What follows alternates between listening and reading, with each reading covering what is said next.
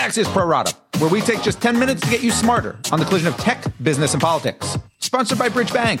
Be bold, venture wisely. I'm Dan Primack. On today's show, ride hail drivers suffer a new indignity, and President Trump doesn't want to talk about his alleged role in a major media merger. But first, Apple stops getting chippy. So, yesterday, the tech world was stunned when Apple and Qualcomm announced they had settled a bitter dispute over patent royalties just as the case was going to trial in San Diego. So here's how we'll break it down. So for Qualcomm, the settlement matters because it basically saves its entire business model, in which customers have to buy both chips and access to patents for those chips. Not surprisingly, Qualcomm stock spiked 23% in the hour after the announcement, adding around $16 billion in market cap and was up another 13% in early trading on Wednesday morning. Now for Apple, this saves a giant legal headache, but more importantly, solidifies its path to 5G for the iPhone. But let's talk here now the rest of us. So for the rest of us, it matters because we all might become reliant on Qualcomm, even though very few of us ever buy a specific Qualcomm product. That's because the only other major US chipmaker involved in 5G, Intel,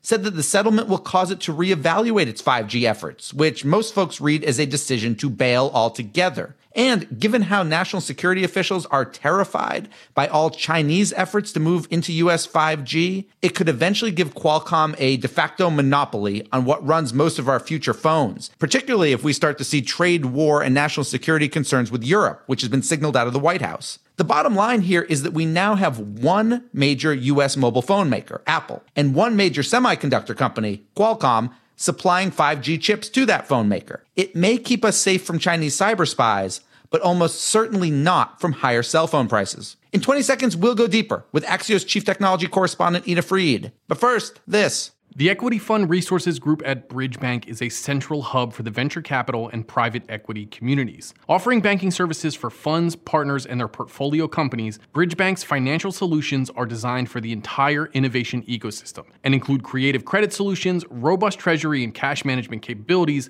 and a suite of international banking products. Bridge Bank is a division of Western Alliance Bank. Bridge Bank, be bold, venture wisely.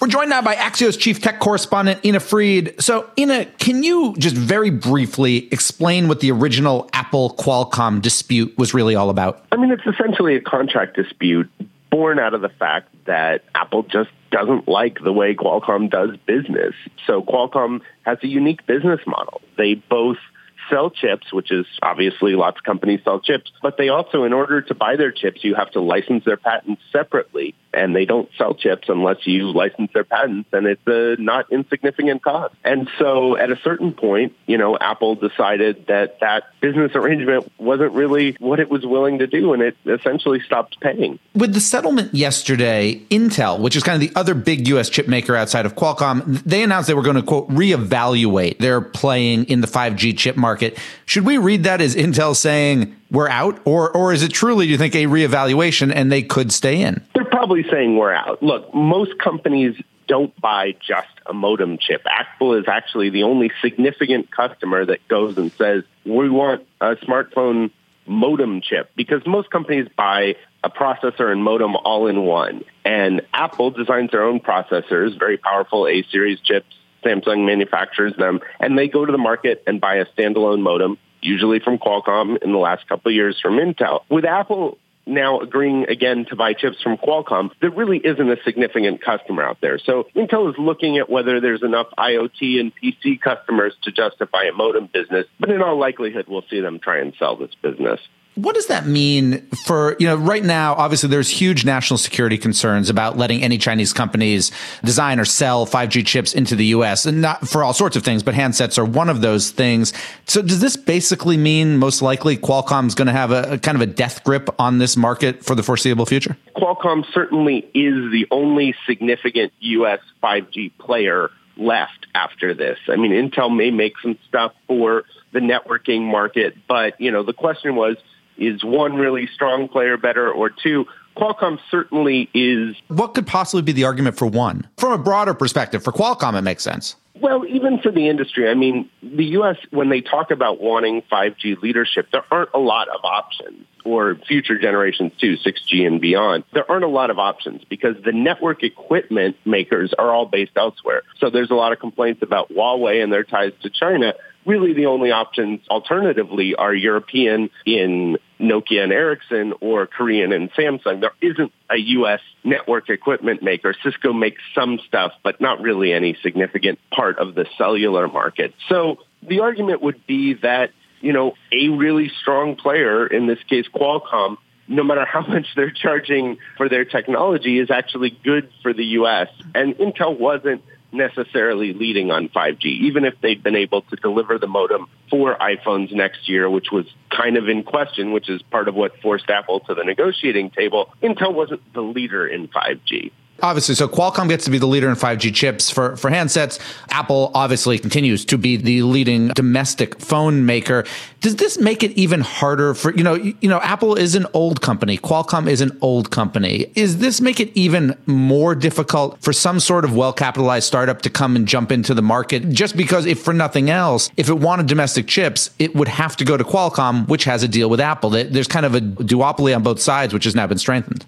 Not really. I mean, Qualcomm sells its chips to everyone. So there's lots of people that buy Qualcomm chips, arguably, and Qualcomm makes this case all the time. It really enables startups because you can get in the smartphone business pretty easily today. You buy Qualcomm's chips and a patent, they have a reference design. Do we know they'll continue to do that? Couldn't Apple put some sort of pressure, say, look, we are your big customer, don't do it? So, no. So, one, Apple most certainly won't have an exclusive arrangement. Again, Qualcomm's preferred business is selling the smartphone processor and modem in one. It's a more lucrative, it gets a lot more. So Qualcomm would actually like to supply far more competitors. Apple's business is big, but only because Apple sells so many smartphones. So this is by no means exclusive. And in, Apple is actually taking a fairly small amount of Qualcomm's overall chip technology. So everyone from, you know, Xiaomi to LG to Samsung in some cases, everyone uses Qualcomm's processor. So this won't block competition in any way, except for, you know, it makes it bad for Intel. I mean, Intel's the one that loses out here, but not phone makers. Ina Fried, Axios Chief Technology Correspondent. Thanks so much for joining us. My final two right after this. The Equity Fund Resource Group at Bridge Bank is a central hub for the venture capital and private equity communities. Leveraging nearly two decades of expertise delivering solutions to emerging technology and growth companies, Bridgebank now offers services for funds, SBICs, and general partners, including creative credit solutions, robust treasury management capabilities, and a suite of international banking services. Bridgebank, a division of Western Alliance Bank. Be bold, venture wisely. Now it's time for our final two. And first up are Lyft drivers, a select group of whom were given cash bonuses to buy into Lyft's recent IPO. The purchase price was $72 per share, and if the drivers sold on the first day, they made a bundle. But if they didn't sell quite so quick, well, then they're probably in the red. Lyft stock hasn't hit that $72 price in over a week, and today opened below $60 per share. In fact, the luckiest Lyft drivers might be those who didn't quite qualify to buy IPO shares, but who were still given a cash bonus by the company company anyway. Those folks got to put it in the bank, where it hasn't lost any value at all. And finally, the White House is refusing a congressional request for documents related to last year's $85 billion mega merger between AT&T and Time Warner. The New Yorker recently reported that President Trump had directed then economic advisor Gary Cohn to have the Justice Department block the deal, which House Democrats now argue would have been a major abuse of power. Moreover, the New Yorker suggests that Cohn felt the same way. Major abuse of power, which is why why he allegedly ignored the directive altogether. So Justice did end up suing to block the deal, but lost. AT&T believed the suit was partially prompted by Trump's antipathy towards CNN, a Time Warner-owned network, but wasn't allowed to introduce that argument during trial. Now, however, due to this row between the White House and Congress, it may get new legal life. And we're done. Big thanks for listening. And to my producer, Tim Shovers, have a great National Haiku Day. And we'll be back tomorrow with another Pro Rata podcast.